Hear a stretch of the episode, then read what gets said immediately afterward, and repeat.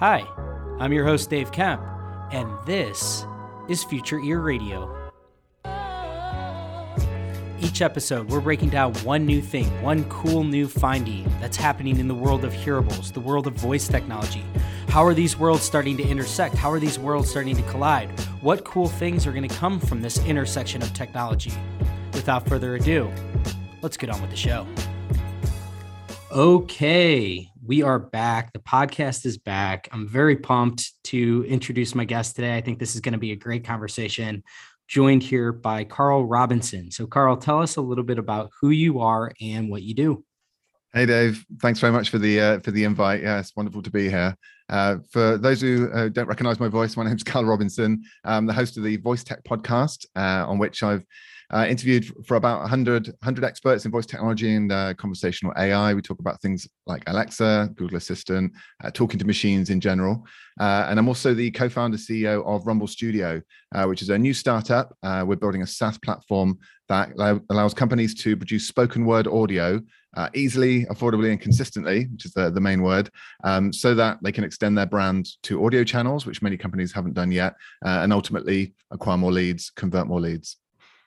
I love it. That's awesome. Um, and this is very fitting too, because I'm speaking with you. You're you're based in Paris, yes? That's right. Yeah, you're the, just, uh, just outside outskirts. of it? Yeah, doing this 20 minutes on the train. I live right next to Disneyland if anyone's been there. So. okay. Very nice. Well, the reason that Future was on a bit of a hiatus was uh, I actually spent some time traveling around France. Um, I was there for about two weeks. Um, so I got to enjoy Carl's backyard and uh, you know all the the fun that is France. And I guess my first question to you is like, how do you live over there and not get really fat from eating a ton of bread and cheese and drinking wine? Because that's all I did for like two weeks, and it was amazing. It's, one of the mysteries of France. Why are the French not not fatter? I have no idea. Yeah, there's seriously sugary, fatty, and uh, everything else. But yeah i guess maybe portion sizes they're a little bit maybe more yeah. controlled but uh, yeah it's a, it's a, mystery they're not eating like an entire baguette a day and eating like a block of cheese i mean Some the coolest thing i loved the the my favorite thing was like the you'd go into one of these grocery stores or you know their markets and there's just like cheese and and charcuterie like for a euro, one euro for like a whole mm. thing of like amazing prosciutto or something like that. So we would just load up every single day, just go and get a bunch of cheese, a bunch of charcuterie, some baguettes, some wine, and it was like, okay, I'm I'm set. so, um, all right, well, it's so good to have you here though because um, we've been talking a little bit, and uh, I I've, I've known you for a little while uh, particularly from the voice space. You know, I think we've attended some of the same shows, and and I've gotten to meet you in person, and. Um, I always have really f- admired the the uh, your ability to iterate. I think you're a really great iterator. Every single time I meet you, it seems like you're working on uh, whether it's the project you that you had been working on previously, and you've just taken it to a whole new level where you're doing something different. And um, this whole Rumble Studio, with the, the startup that you founded, is fascinating to me, and I want to eventually get into that. But I think what would be best for the listeners is to start from your kind of background and how you know maybe you could walk us through from the start with your background in IT um, and how it eventually sort of culminated into the you know migrating into the, the voice space and then eventually founding Rumble Studio. Yeah, pleasure. Um, so I haven't always been into, to voice. Um, I've always been to music and uh, definitely listened to the radio remember making mixtapes as a kid and things like that. So always been into audio, that kind of thing, but definitely not always into podcasts. Um, I uh, started my academic career in Manchester in the UK, did a computer science degree, uh, did three years working in uh, management consulting, IT consultancy uh, in, in London uh, and in the North, uh, and then actually moved to China. my friend had gone over there and, and, convinced me that it was a great idea and it was super cheap to live. And it was like, yeah, you know, come over, start a business. So I was like, right, you know, consulting's not for me. Um, and uh, off I went. I didn't really know what I was expecting, and it was definitely one of the best decisions I ever made in my life to to move to Asia because it gave me the freedom, financial freedom, and also just the just the time to be able to explore and and try different things in my twenties, which you know working in the working in London in a fast paced environment just just would never do. Um, and so over there, I launched a couple of startups. Uh, we first started with this translation marketplace uh, which uh, turned out to be a huge, big and hairy project that went on for four over four years. Uh, because it was taking so long and it was probably a bit too big for for us as uh, uh, naive uh, entrepreneurs. We actually started a second project, a much smaller one, which is this iPhone app called Munch Five a Day, which is a, a healthy eating app which allowed you to log your fruit and veg. Uh, we hired a programmer and designer, and that went really well. It was a much more manageable project. Um, we actually launched that on the the Apple i you know iTunes store as it was called. Uh, got a load of downloads, and then we got contacted by this American company who actually bought it for us, bought it from us for a substantial sum. Um, and so that gave us the money to basically live in China for the next few years. We probably plowed most of that back into the Hyperlingo translation marketplace, which ended up going nowhere, but taught us a huge amount about how not to run a startup. Um, and then uh, eventually, uh, I got a job in um, an American startup over there, in, still in Beijing um, which was a, a, conversational startup. So they, we used actually uh, we actually developed a chatbot for educating uh, diabetics. It was actually a remote care platform that had um, health coach and diabetic communication, but also an education component. And that was my first introduction to to chatbots and this kind of asynchronous communication. The, the one problem with that app that we built there, which turned out not to be as uh, effective at changing behavior, which was the aim of the app, was that we felt because it was text and image based only, wouldn't it be great if it had voice, and wouldn't it be great if the this um, text and image based uh, educational chatbot would mimic more what the health coaches were doing live, which was basically taking people through a multi-turn conversation and listening to them and responding to them, which turned out to have really good results. And so we were saying, you know, wouldn't it be great to have some voice technology in this to be able to do what what they do? Uh, and that's my that's where my you know my attention first turned to, to voice tech yeah i love that whole background i mean i think that um it's really interesting when you hear people that you know they spent this time doing things that seem like they were sort of abstract uh, from what they're currently working on but it sounds mm-hmm. like with you um, you know you spent all this time sort of learning how to even develop apps and uh, and then that you know kind of then uh, eventually cascaded into you know chatbots which then led to voice and um and so i think it's really cool to hear like when people have these these kind of deep rooted backgrounds in all these disparate areas that all kind of culminate together mm. into something that is you know like i think a pretty beautiful thing when you get to the point to where you're like okay i have all this experience and i've kind of identified some of the different deficiencies that these existing mm. experiences mm. that i've had like have led to and you now realize okay then maybe uh voices is the optimal way to solve kind of this these different issues that I've been presented with along the way. So go on. So you then you get into the the voice space and and then how how did everything unfold once you started to then turn your attention that way? Sure. So, you know, that experience at least gave me the intuition that that voice would be an effective solution to that problem. Um, I then uh, moved back to Europe. My, met my girlfriend over there, who's who's French. Uh, and as I was saying before, before the show, I actually have dual British French nationality. So for me, moving to France was super easy, especially given uh, the chaos of, of, Brexit and everything. So I dodged all that, um, moved to France, did a master's degree in, in data science, which is a two year course. And then for the, uh, the, the internship at the end of that, I worked in a lab called IRCAM, which is actually a, a music and speech research lab uh, in the center of Paris. Uh, and in that lab, I was working on voice emotion transformation. So I decided, okay, I'm going to work on voice. This is uh, around you know 2018 time uh, when Alexa and everything else was you know really going well and uh, I thought, well, this is a it's a great field to work in. It's got a lot of practical uses. I'm sure there's going to be a lot more job opportunities in, in this field. Plus, it's a field that I'm really interested in. Got this experience working with chatbots in the past, so I'd love to work on voice. Um, and while working in the lab on you know building machine learning models with voice data, it also occurred to me, oh, maybe I could launch a podcast to sort of boost my profile and have an excuse to talk to all these experts that are around me, but are heads down on their on the code all the time being a researcher or an intern or whatever is is a bit of a lonely bit of a lonely task. You know, you're there 99% of the time on your own, just you and the code. Uh, but as soon as you launch a podcast, suddenly you're you've got an excuse to go and right. talk to everyone, and you can deliver some value. You know, like straight straight off the bat. So for me, that was a that was a huge thing. Uh, the podcast quickly became popular, uh, but then also quickly added a lot of work to my plate. I was spending, yeah. as I'm sure you're familiar, podcasts are a lot of work, and I was spending my entire weekend uh, editing and promoting and publishing and doing everything else around the, the show. Uh, and I, it occurred to me at some point, hmm, you know, maybe I can combine all this cool conversational AI tech that I'm talking about with these experts every day, and it's clearly getting better uh, week on week, with you know a solution to scaling my podcasting output. You know, maybe I can clone myself to some degree. Maybe I can have a tool, you know, maybe I can find a tool first of all that can help me capture audio with less effort. Uh, so I looked online and there really was nothing. You know, like a lot of the tools in podcasting are quite antiquated. The stack is pretty set. People have been doing the same thing for a few years.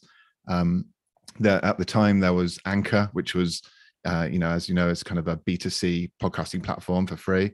And then there was, uh, and then Descript came out a little bit later. And th- these were the two, the, the real innovators in the space. But apart from that, uh, there really wasn't that much around the recording side. Uh, so that's where the initial idea for Rumble Studio came from, It to solve a problem that I had firsthand. Which is like, I think the usually the best solutions come from those who actually were experiencing the problem. Mm. Um, this is so similar to I'm not sure if you've ever heard the All In podcast.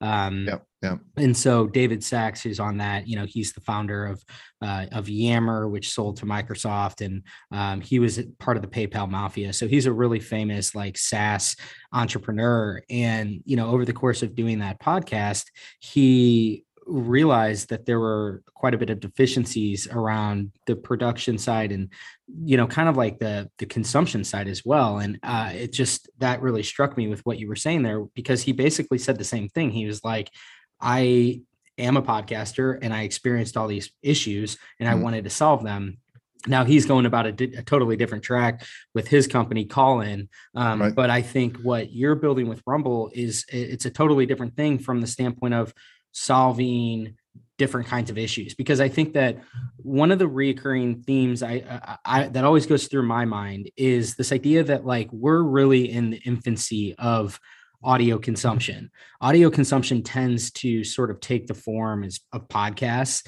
Um, for those of us that are in the voice space that we're doing flash briefings, some people still are. Um, I think that's another example of the kind of audio production that has, has sort of emerged over the last few years with yes. microcasting. Um, but I feel I often feel this this sense of you know we're at a really like early early innings of this in the same sense that you know, if you think about podcasting as or audio production as um, a, an actual medium, you know, kind of like an art an art medium, if you will, it's not that far off to compare it to something like film or television. Right. Mm-hmm. And you look at the way in which television was produced in the 40s and then the 50s and the 60s you know it just incrementally changed. Um, some of that was brought upon by technological advancements and, and it enabled new ways of production. But a lot of it was just the ingenuity of the creators themselves to look at it as a, a form mm. of art. And so that kind of leads me into rumble. And i want to give you a chance to really explain as you were saying there, you know, so you had been doing the Voice Tech podcast and you had been doing a whole lot of putting all this time and energy into it. And you realize, like, man, I'm kind of burning myself out here to a certain extent. Uh, I'm spending too much, a disproportional amount of time on the production side. So, walk us through kind of like what you learned from that period of time and what you're trying to solve with Rumble. Yeah, for sure. So, I mean, you summed it up nicely. I was, I just felt like I was spending way too much time on the nuts and bolts of producing the audio and not enough time on the things that I felt met made the show really great, which was researching the guest, coming up with some you know interesting questions, interesting angle, uh, and that kind of a thing. It you know, Voice Tech Podcast is a live podcast, I should say. Like I, asynchronous wasn't really an option at, at that point, and and I absolutely love these live conversations. And what we're doing at Rumble isn't designed to replace that in any way. It's designed to uh, you know supplement it or be an option for people who for whom that isn't uh, you know an option. So you know I like the idea of being able to to scale things, to be able to you know use the the power of the machine to be able to scale myself and be able to improve productivity, as you know basically what machines are there to do.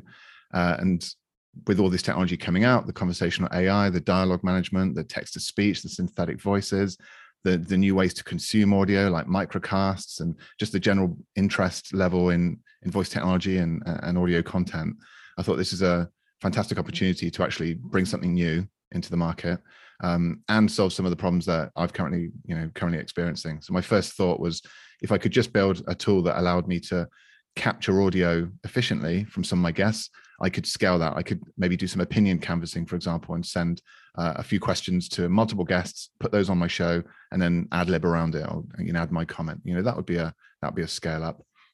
You know, but was, I was thinking about it. You know, with all these technologies that that are coming out, why not go a step further and and have this Uh, you know audio Dropbox turn into more of a remote conversation tool where it can be a multi-turn conversation and the the machine is actually listening to what the the guest is saying and responding accordingly you know that's the thing that really inspires me and what we talk about on the show all the time you know this is the vision that a lot of you know voice tech enthusiasts have is the Star Trek computer type, you know, thing, or even right. Data in Star Trek. You know, wouldn't it be great to just have a conversation with a machine about anything you want for as long as you like and have that conversation be super engaging and personalized to you wouldn't that get the best out of you? I think it absolutely would and it wouldn't just be entertaining it would be useful in a business context in a in a health and therapy context. I mean the the applications of that would be uh, you know limitless.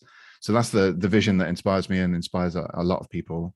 Uh, and i think you know one of the, as I, I, was as I was thinking about it more and more, I thought, well, today, you know, chatbots and, and voice, you know, voice assistants, they're generally there to answer questions. Like it's quite transactional for a start. Mm-hmm. So it's not, they're generally not multi-turn conversations anyway.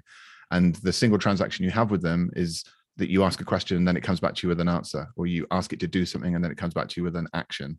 Um, so we, you know, flip that on its head and say, well, why not, tr- you know, train a chatbot to actually ask interesting questions and then follow up with more questions where the human is there to to speak as much as possible and then simply record that conversation. And i'm sure you know depending on the quality of the questions and the guest interesting stuff will happen and we'll be able to use that as a as a form of audio content for whatever purpose. So that's really the the thinking behind rumble. I mean I, so uh, i was like kind of wrapping my head around it and i uh, you know, I was looking at your website, rumble.studio, and uh, you know i know you have this new podcast and i thought it was so cool that part of this podcast it looks like you have a handful of interns or, yep. or young professionals um, all different backgrounds uh, and so i was listening to the the one where it was the sixth episode of audio leads that's this uh, podcast that you have within rumble and it was kind of like what did you learn and you know what mm-hmm. really dawned on me as i was listening to that was um, and i think it's important to to really frame what it is that carl is is building with rumble. Um, so with a podcast like this i'm sitting here live with carl and we're having a back and forth conversation. But that doesn't necessarily need to be the only way in which you can sort of glean that information. And this asynchronous format is a totally different way in which we do actually communicate. If you think about an email correspondence, that's asynchronous. You wait until you get the response back from the, you know, the person that you're corresponding with, and they do that on their own time and they have this thoughtful response. And you think about like, okay, so how do you apply that to audio? And that's really what Rumble's doing is they're taking this this uh, Q&A style and they're making it so that it's very very easy to uh, turn a interview into something that can be done back and forth asynchronously. And i think like that really lends itself to i think again it's this idea that we're in this black and white period it feels like with podcasting. We're in the very beginning stages of it. So to think that Joe Rogan in a three and a half hour podcast format, long form, is going to be like the definitive form mm-hmm. of podcasting, or Future Ear Radio, where we do these live one hour conversations, or it's, you know, a 20 minute kind of like news poppy, here's what happened in today's news, I think is extremely limiting in terms of the creativity that's actually going to emerge. And that's what I found to be so cool about Rumble is it's like, I look at this as you're enabling a totally different kind of creator. And one of the interns that you had during that episode said something really interesting, which is like, I'm not the kind of, I don't have the kind of personality that lends itself to being able to on the fly ask these things. Like, I want to have time to process what they said and then ask like a more engaging question. And I think that the same can be said for certain guests where you know they maybe get a little nervous and it's mm-hmm. it's a little bit challenging to really articulate what you're trying to say especially if you don't have a lot of experience in public speaking or podcasting and you're not really a polished speaker quite yet. So you you kind of um, repeat yourself a lot. You say a lot of filler words like um. So by giving somebody a new format where you say look we can still have a very similar conversation Now, granted, there are some downsides to this, and I think we can talk about the advantages of live versus asynchronous. But I do think that having this as a totally separate type of format that exists and making it really, really easy and turnkey for people so that they can just go and, and they can basically issue an interview. And it's just kind of a back and forth thing where I record something. So I record my questions and then Carl responds with his answer. And then that prompts me then to ask my next question. And before you know it, you have a 20, 30, 40 minute conversation on your hands that was all done kind of like in this turnstile manner. And I just think that it's gonna it's gonna expand this whole ecosystem dramatically because it's gonna bring in people that are for whatever reason maybe hesitant or they just don't find the current formats that exist in audio production to be that appealing to them and i think that the more diversified the formats are that exist the larger this ecosystem is going to be. And I think that's going to be a huge net positive because the more diversified that you have of creators in any given format, the more beautiful the art ultimately becomes. Very well said. And I really appreciate that as well. Thank you, first of all, for having listened to our, our episode and, and gone through it and really, you know, absorbed it. Uh, we learned a huge amount from that first series of uh, audio leads. So I want to give a shout out to uh, Joey and Nived and Letitia and, and Emily, who've uh, you know all contributed and, and really drove the the production of that show. The idea of that was it was a proof of concept to build a fully asynchronous podcast. The last episode you listened to was live, you know, as a kind of a light relief to be able to, you know, shoot all the uh, the ideas and the, and the feedback uh, amongst each other. But um, yeah, it was an asynchronous podcast. We interviewed, um, we did five asynchronous episodes, um, and we we did it in the style of trying to uh, model a live podcast, which is actually one of the things we we really learned um, that uh, has its pros and cons for sure. Because uh, just to let the listeners know, essentially the, the way Rumble works is that you you write some questions up front. So you write your batch of seed questions at least, might be eight to ten questions. You invite one or, or multiple guests, uh, and then the guests uh, click a link in their inbox, and in their own time they go in uh, and they they can record one or all of the answers to the questions there. The questions can be text only. They could actually be audio if you've taken the time to record them up front. They can even be synthetic voices, um, like a you know a text to speech. Um, and then when the host or the editor gets that audio back, they can reorder them. They can delete the bits they don't like. They can see the transcripts. They don't have to listen through the whole thing. Um, add some jingles and then click merge, and, and, that exports the the audio episode that you can then publish.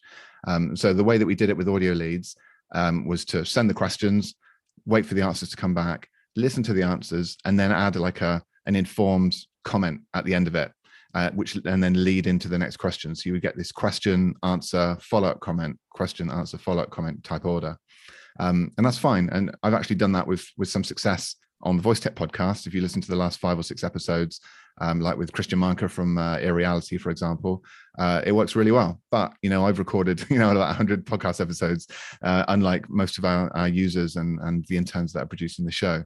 So you know, when you know when they came to record their follow-up comments sometimes the audio environment was different so there was more mm. background noise sometimes uh, you know they they felt kind of fake in having to like respond yeah. in a realistic manner they were like oh yeah. that's such a great point you know but they're in a room laughing on their own you know to themselves and it's just weird um, and so these are the things you only really learn by doing it you know on paper it sounds great uh, so for the season two we're actually experimenting with a more of a narrative format where we send the questions get the answers but then once we look at the answers, we actually kind of uh, arrange them in more of a story flow and then add a add a third party narration speaking directly to the listener as opposed to the the guest. Uh, adding sound clips and stuff to support. So in a way, we we kind of make a point, and then the guest audio supports that with evidence, and then we move on. And and uh, so far, it's it's working well, uh, but it's yet to be seen if it adds more work because our mission at Rumble really is to make things 10 times quicker, easier, cheaper for, for, for the user. But I, I, think like this is, as I said earlier in the conversation, like I, have always admired the, uh, the fact that you're a big iterator. And this is such a good example of that, where it's mm-hmm. like, I think you're really on to something with this different kind of format. And to your point, it, I think it, it it's already been identified by you and your team that a lot of what makes uh, a live podcast appealing just can't really be replicated. And I think once you sort of understand that these are kind of like two entirely different formats, so you don't have the serendipity, you don't have the live candor, you don't have the laughing that you know spontaneously occurs throughout mm. a conversation. However, it does lend itself to like totally other advantageous things. And so I love that idea that you just mentioned there with adding this narrator, right? Where you kind of have this entirely, you know, separate entity, if you will, that's playing kind of like God's eye view over the mm-hmm. conversation that again it, it works in that kind of format. Like something like that would be so alien to this kind of format. And so uh, I, I, just find that to be really interesting. And, and, another thought i had in my head and it might be something that you would uh, be open to in, in um, future seasons of, of um, your podcast is like you know the other thing this really could open the door to is a much more um, uh, like expansive episode that involves a lot of different perspectives. Yes. So so I see this as like, you know, okay, so you have uh, this broad theme like let's just say we'll use voice tech because a lot of the people listening are familiar with that so let's say that we're talking about you know like something really broad like um, the nlp or something like that. And so i think that what could be fascinating is it allows for you to curate a conversation almost where you know so first you solicit um, kane simms opinion on something right? And then the next person that you have um, let's say it's a heidi culbertson or you know amy stapleton somebody like that where they then come in they can see what kane said and then they can build off of that. So you mm. ultimately um, you get something that is a a curated sort of opinion that is being built upon by multiple people that would be highly highly challenging to do in any other format because that would in that would basically uh, entail that you would have to get all these people on a podcast or you'd have to record them separately and and it would be hard for them to so i think that there's a lot of power to this too where it gives you the opportunity to um, kind of expose people, I think, to uh, an ongoing conversation and then give them the opportunity to uh, kind of like build upon that. And I think that could lead to another really fascinating format, which again doesn't quite exist today. Completely agree. Yeah, I mean it's so flexible. So you, you describe one of these formats, which is kind of an, an, iterative format. You send out the questions and you get guest after guest playing off each other. We did that once um, with VoiceMod. We had the CEO and then the the product manager, I believe, um, come in and, and, reply and could hear the, the CEO's responses. So in a way, it was like they were in the same room together, but they were recording separately. Um, but we're really excited about a new feature that we're actually going to release in, in September, which is this public link. So instead of having to invite specific people with their email addresses, just get a link that you can even put it on Twitter or Facebook and have as many people as you like join and those can either join the same conversation so they can play off each other or they can each get their own copy of a conversation with the same question audio uh, but then give their own answers and uh, allow you to capture all this in this audio with you know super super quickly with very little effort uh, in an AMA, for example, you could have, you know, as a celebrity, you could be like, yeah. ask me anything, drop your questions, or flip it like a Quora and say, you know, this is the question of the day. Give me your answers. I'll pick the best ones. I'll merge them into an episode. I'll put them straight back out onto social media. And in that way, you can complete the loop and you can engage your fans, allow them to participate, but then give them really timely and uh, and well informed opinions as well. You know that your curated selection of the community opinion, which again would just basically be impossible with the, the tools of today. I love the AMA. I mean, I, again, I think that like this is what's so exciting to me is I've long held, uh, you know, I, I wrote a blog post, a two part blog post for VoiceBot. Um, I think it was at the beginning of 2019 that was like the Cambrian explosion of of audio. And mm. um, my thesis of that was basically like it's if you actually look at both on the production side and the consumption side, the building blocks that are now in place, what we're looking at is like a recipe for just a massive explosion of adoption. And so on the on the consumption side, that's kind of obvious. Like you look at just look around any busy place that you're in. Now the world's opening up a little bit again. Um, everybody has true wireless headphones in. Like hearables really mm-hmm. are kind of everywhere now. Uh, that wasn't a thing even four or five years ago. It's really exploded in popularity over the last few years, largely ushered in by AirPods. I've talked about this ad nauseum on this podcast, so I don't need to rehash that. yeah. um, but like it, it, it, transcends hearables too. It's like connected everything, like from smart speakers to cars you'd be hard pressed to get into a car that's even 10 years old that doesn't have at least the ability to port into like Apple CarPlay or Android CarPlay. So like it's so easy now to just stream whatever audio you want, whether it be all of your Spotify or whatever uh, subscription service you use. So the consumption side is pretty obvious. And I think the production side wasn't as obvious. And I think it's becoming more obvious, which is like, again, it goes off this whole idea that once the tools become available, um, it, it, it's very easy to actually think of this as like analogous to what happened with video. You look at when it was in the early 2000s, very, very hard to create video. Here we are in 2021.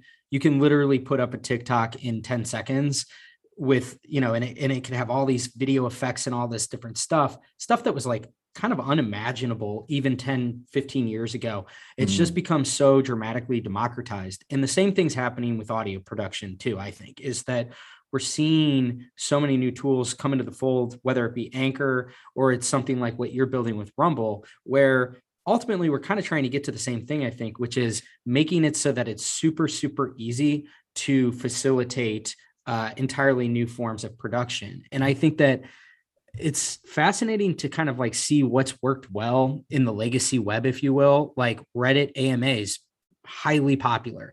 And and to think like what does that look like in an audio format?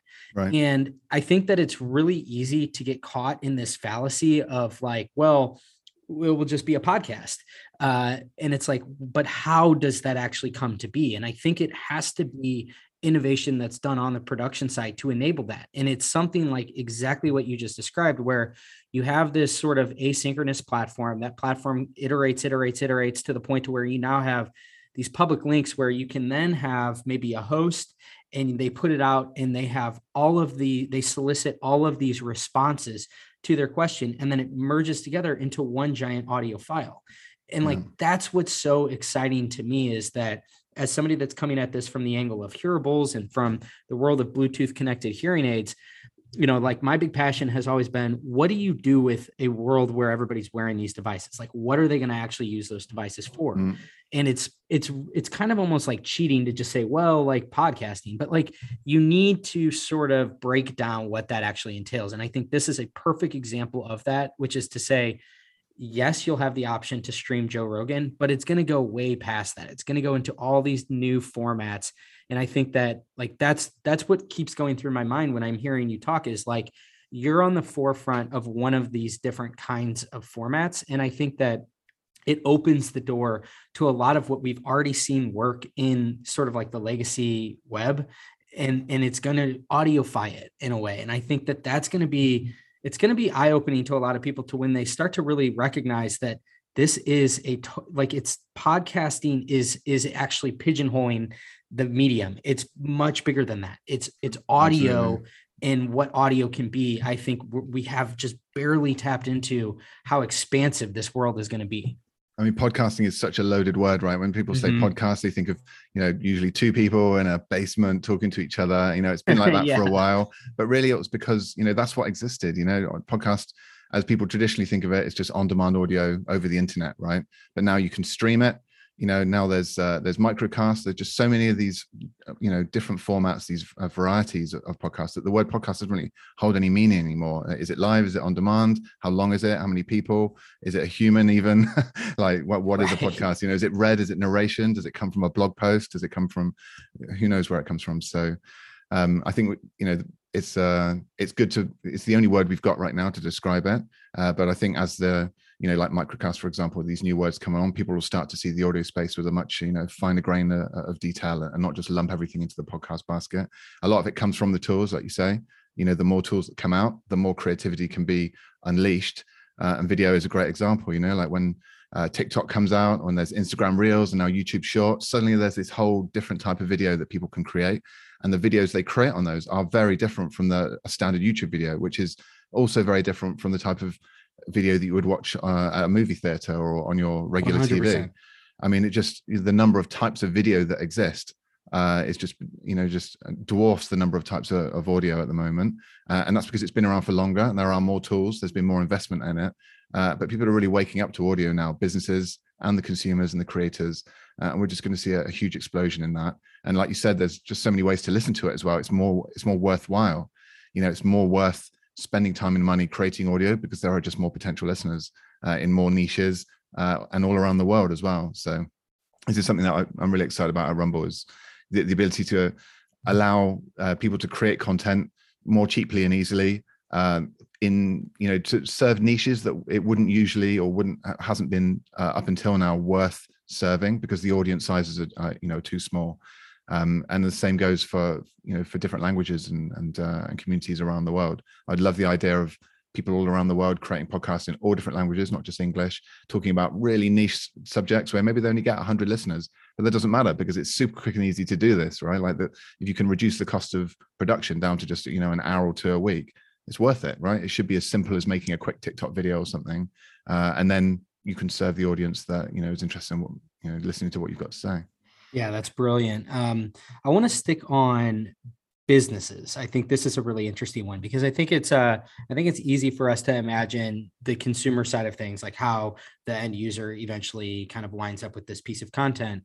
I'm curious to get your thoughts on businesses, both kind of like how you envision brands coming into the fold, whether it be branded content that's directed at consumers.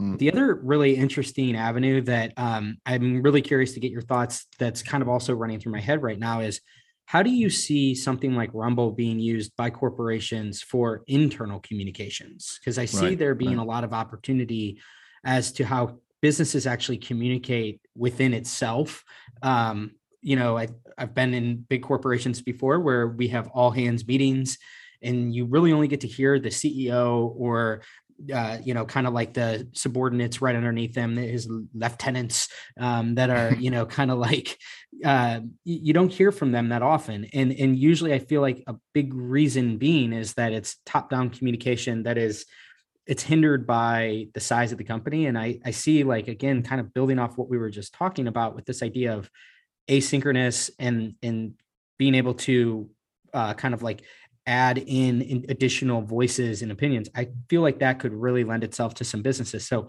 just overall i'm curious to get your thoughts on that particular facet of the audio market yeah, I've got plenty to say on that. So Rumble Studio is is aimed at businesses, um, small to medium sized businesses, SaaS startups, mid sized SaaS startups, uh, and hopefully eventually the the larger companies as well, the ones that are more likely to have a, an internal podcast as well, which is what we can talk about. Um, the first concept I wanted to to perhaps introduce some of your listeners to is the audio first content funnel, um, and this is what a lot of podcasting agencies talk about: is that audio um, being the the most information rich medium can serve uh, as the ground truth for all the other derivative forms of content you create. So a lot of companies these days are, into content marketing. Content marketing is growing at, I think, uh, 17% CAGR. It's uh, billions and billions of dollars. I think the, the, latest figures are like 470 billion going to all forms of content marketing next year. Um, so it's enormous and growing fast. Uh, but that's te- that tends to be social media, uh, emails, uh, video, these kinds of things that we're typically doing. And audio really is just getting started in, in that in that you know that spend. But it serves as a fantastic ground truth. Like I say, if you record the audio first, if you conduct these guest interviews with thought leaders or even your internal staff, then you can write a blog post from it. Then you can create short videos for social media from it. You can create longer pieces. You can mix and match and repurpose to create even more audio. There's all sorts of stuff you can do once you've got the information from the guest. Um, and so then the question is like, how do I most efficiently capture that audio um, and have these conversations on a consistent basis? Um, audio in the traditional way is, is quite time consuming to, to create. And what we find with podcasts is that there's a significant pod fade. And so, although there are supposedly 2 million podcasts on the, the podcast app store, um, on, on the uh, yeah the podcast uh, directories, half of those are um, are inactive, meaning they haven't released an episode in the last 30 days, and about half of those have seven or fewer episodes. And so there's massive attrition. There's a huge bias towards yeah. people starting podcasts with, you know, all the enthusiasm and, and gusto, and then realizing, mm, this is actually quite a lot of work. Are we getting the value for it right now? Well, it's not made a lift, you know, on our sales this week. So maybe we should just put it on the back burner and come back to it later, which they never do uh, which is a shame, right? Because we know if you continue with podcasting or releasing audio content, it has a massive effect on sales, on educating your potential cl- clients, building trust and um, authenticity, uh, you know, with people that uh, have just come across you. Um, and it can serve at the top top of the funnel at the, uh, and at the middle of the funnel as well. So it's, it's very very useful for businesses. Um, and I would say if you can implement an audio first content funnel, then you can get the best bang for your buck from the audio that you create um, and uh, and then justify continuing producing it essentially, so you don't quit. Um, you mentioned internal podcasts as well. Um, internal podcast is not something that we've we've looked at um, immediately, but it's a, a number of customers uh, are doing internal podcasts for uh, basically helping larger uh, uh, enterprises produce private podcasts. So you need a password to access the feed. Um, and for that, usually they they use this uh, like a custom app which they roll out to their employees. And the benefit of that is you can easily onboard people, um, and then you can easily offboard them as well. uh, so if they leave the company, you can you can close off their access to what could be sensitive information on the podcast. Um, and those internal podcasts can be massively helpful for things like sales enablement. When these big companies are launching new products, uh, they need to be able to educate the workforce and what the new products are. They need to be able to convince the sales force to start selling them because the sales force have got quotas to hit uh, and they tend to stick with the, the products that they know and love and that they know they can hit their quota with. So you have to give them the, the, the incentive to actually sell these new products. And then you have to give them a way so they can listen to this content while they're on the go because their sales reps often they're out on the road, you know, they can't be reading long PDFs or, or watching videos. So giving them a podcast is an easy way to get them up to speed and convince them to, to sell this new stuff. Um, and so I would say uh, if or even indeed when we do internal podcasts, we'd we'd probably want to either develop or, or likely partner with one of these established private podcasting firms like Storyboard, for example, or Fieldcast that I've just discovered, um, because they've got the whole infrastructure to be able to serve that, you know, the, the listeners within an organization. And we're focusing more on the uh, the content creation side. Yeah, I love that. I mean, I think uh, when I think about, you know, you said something really interesting at the very beginning there. You said it, it's sort of the ground truth. Um, mm. I had actually sent you over that uh, Alex Danco piece uh, that really always stands out in my mind. Um, mm-hmm. I'll link this in the show, show notes. It's called, uh, you know, the audio revolution is the name of the title. But what he really kind of hones in on is um, this whole like Marshall McLuhan school of thought, which is about hot and cool media.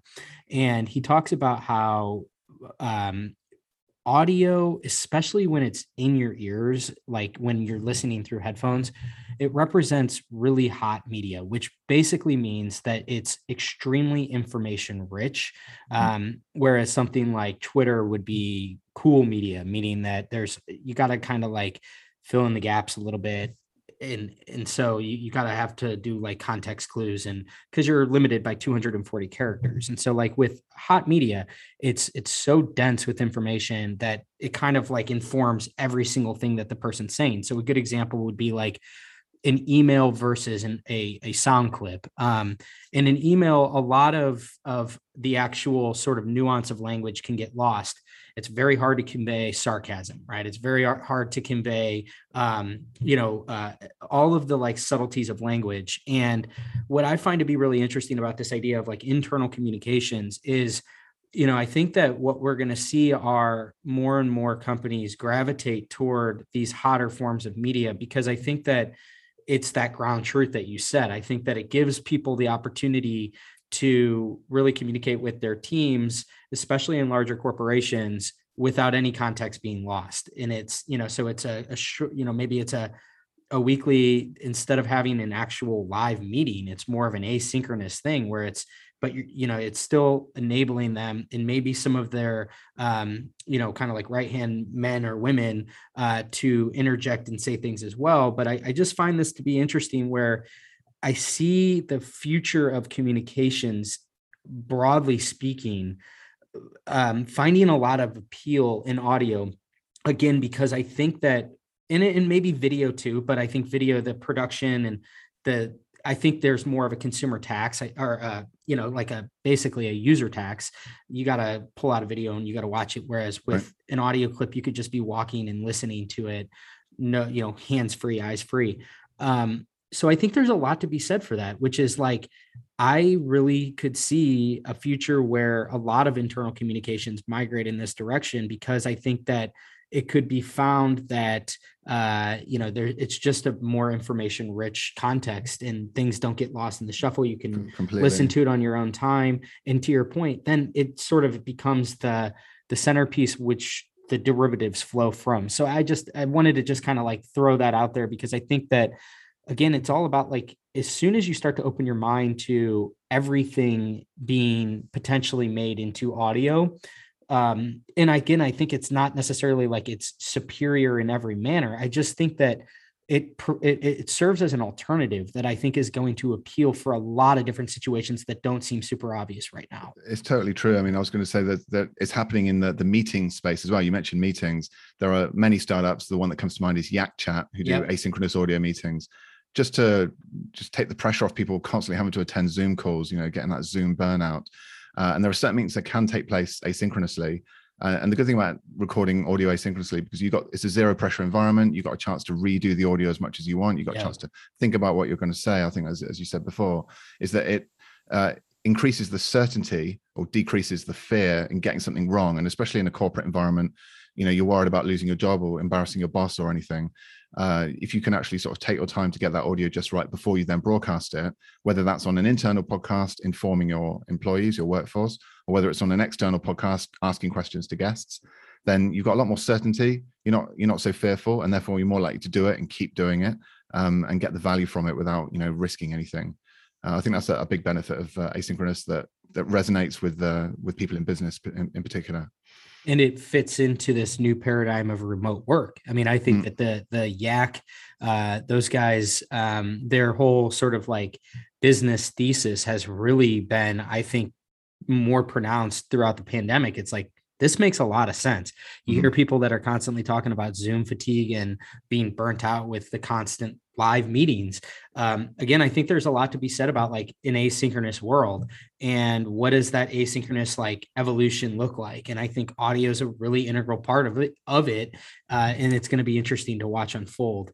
Um, so as we kind of come to the the last portion of this conversation, um, I'm curious, you know, as somebody that has been at the forefront of audio innovation, uh, very tied into the voice tech space. Um, what's exciting you right now? What are some of the things that you find to be really intriguing, exciting, um, maybe on the horizon that we can come to expect and whether it be in in the voice space, the audio space, or the intersection of the two?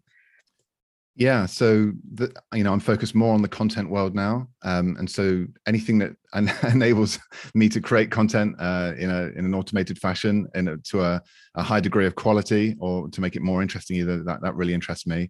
Um, so some of the dialogue models coming out, like Google LaMDA, for example, when I see it having such realistic conversations with a human, that really excites me. Not just uh, operating transact in a transactional manner, but actually emoting and cracking little jokes and, and, things like that. I just get super excited about that stuff. I know they're working on the successor to GPT-3. So who knows what that's going to be saying. Yeah. Uh, Facebook Blender, it just came out and open sourced it. So all of these projects just get me really excited. I mean, they look super impressive. And uh, to be honest, we're not going to try and compete by building a model of that size but the, the fact that they're open sourcing it in fact there are so many of them as well which partly leads to them open sourcing it i think means that we as a startup will probably get our hands on one of them and be able to fine tune it for our own purposes as well. So for example facebook blender if we can fine tune that to only ask intelligent follow-up questions for example uh, or take elements of it to make a conversation more interesting that is super exciting to me. Uh, what goes along with that is the the quality of the text to speech voices these days. You got sonantic deepzen uh, lovo VocaliD resemble. I mean, there's just so many. And whenever I hear whenever I hear them, I'm like, wow, that's even better than the last one I heard. I just can't believe how good they sound. Right. So we're definitely looking to incorporate that into content creation as well, because I really do think that the, the day will be upon us very soon where every brand will have its own custom voice or set of voices even one personalized to each market segment and, and region uh, around the world which be instantly recognizable and be like right, that is the mcdonald's voice right now we've got the mcdonald's jingle but i don't know if i could recognize the mcdonald's voice but soon because they're releasing all these you know voice assistant based you know menu menu systems and all that um, that you'll want to hear mcdonald's right? Or at least the mcdonald's mm-hmm. personalized to you. Uh, and i think the same that voice will then carry through to all elements of marketing including the mcdonald's podcast uh, assuming they've they've got one. Right. Uh, you know what i mean? So uh, I, th- those two things work hand in hand and and take us one step towards just being able to have a, a natural conversation with a machine that you actually want to have and listen to at a later date as well.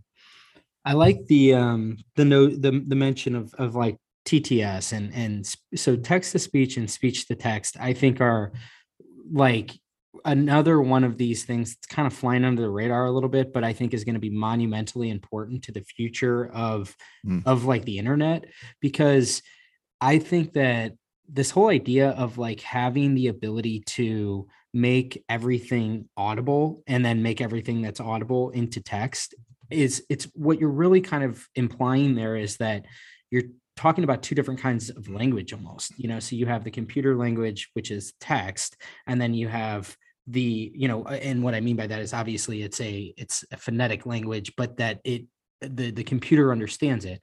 So you're taking if you think of that as the computer speech and then you think of the audio speech as like the human speech it's what you're really saying is like it's making it so that computers are better at understanding human speech and converting that into their language and then taking their language and converting it into human language mm. and being making it so that it's harder and harder to distinguish the actual genesis of it like was this actually done through uh, initially was this a, a piece of text that was then translated into audio or was this a piece of audio that was translated into text? The end result ultimately is that you have two parallel internets more or less one that is entirely audio and one that is entirely text. And so like hmm. the obvious examples of that is like every article that you want to read you could then listen to. And every article that you know or every type of piece of audio that exists could be transcribed and you could read it and i think that like the okay so it's like okay so i could just read that that would be great but i think if you take it a step further what that means is like you then have a piece of audio that's transcribed that then could be searched upon dynamically. Yes, exactly. And then suddenly you have the whole spoken web can be made into being dynamically searched in certain ways. And that opens the door to like, then you can make it, that I think is the key to solving some of the discoverability stuff. Mm. Um, having a much more robust dynamic search overlaid on top of all this, I think the the all of that's going to be predicated on the innovation uh, that's happening within text to speech and speech to text yeah it's really interesting you mentioned search actually like this is definitely something that i'm really excited about as well you know i just had a really interesting conversation uh, with the, the guys over at sounder.fm which is a very forward thinking kind of podcast host slash audio search company uh, also the guys at Audioburst and there's a number that are, mm-hmm. are working on this kind of stuff um, and what you say about the you know being able to search and and uh, solve the discoverability problem really resonates because you know right now when you do a google search often you'll get a, a, snippet a featured snippet or a portion from the middle of a blog post that directly answers your question. I can just imagine the same exactly. thing happening in the audio world. And then you know internally as well at rumble we were discussing well you know why why even listen to a whole podcast episode? You know why does everything have to be an episode at a time when maybe at the, at the bit at the beginning is just bump it's just the origin story. You don't care about that. You want to get right to the nuts and bolts. And wouldn't it be better to listen to five two minute clips just talking about the question that you've got right now and get that range of opinions and then you're done in 10 minutes rather than have to listen to five hour long podcast episodes and try and pick out the bits that really interest you? And we, we were discussing the idea of like dynamically created rss feeds for example based on different topics that are just constantly refreshed with the snippets that address these things across all podcasts. So when you actually, so in that, if you, if that, you know, when that actually comes out, and I'm absolutely sure that it will, that completely changes the way that you think about content. Exactly. Because instead of making one episode that you know will be consumed in a standalone fashion, now you're thinking about it both in that, in terms of, you know, a standalone episode, but also as a series of segments that will be consumed individually and that really affects the way that you you record the audio. And this is something i think asynchronous can also help with is that when you record this way it is pre-segmented and you can enable text to speech and all these other kind of programmatic solutions uh, and bring those to the fore. Exactly. I mean i think like i know that's uh, a lot of what Audioburst is trying to solve and i think that um, it's really interesting to think about it that way where again, it goes back. I think this is a kind of a perfect um, bow to put on this conversation, taking it full circle is like, again, the, the, there's so much innovation to be had because so much of this gets lost. You know, you have one great podcast episode and you know it's a challenge to even get uh, the the right people to listen to it let alone listen to the the part that's really mm. tailored to their interest you know so there's a lot of like jobs to solve here. We have to solve a lot of work here, and there's got to be a lot of innovation that's done. But at a certain point, in the same way that like the web has evolved like look at tiktok tiktok's the perfect example of like the culmination of like 15 20 years of mobile video innovation you know you mm. now have this feed that is so incredibly curated that it's like a drug like people can't right, even right, put right. it down because yeah. it's so insanely curated to your interest mm. and mm.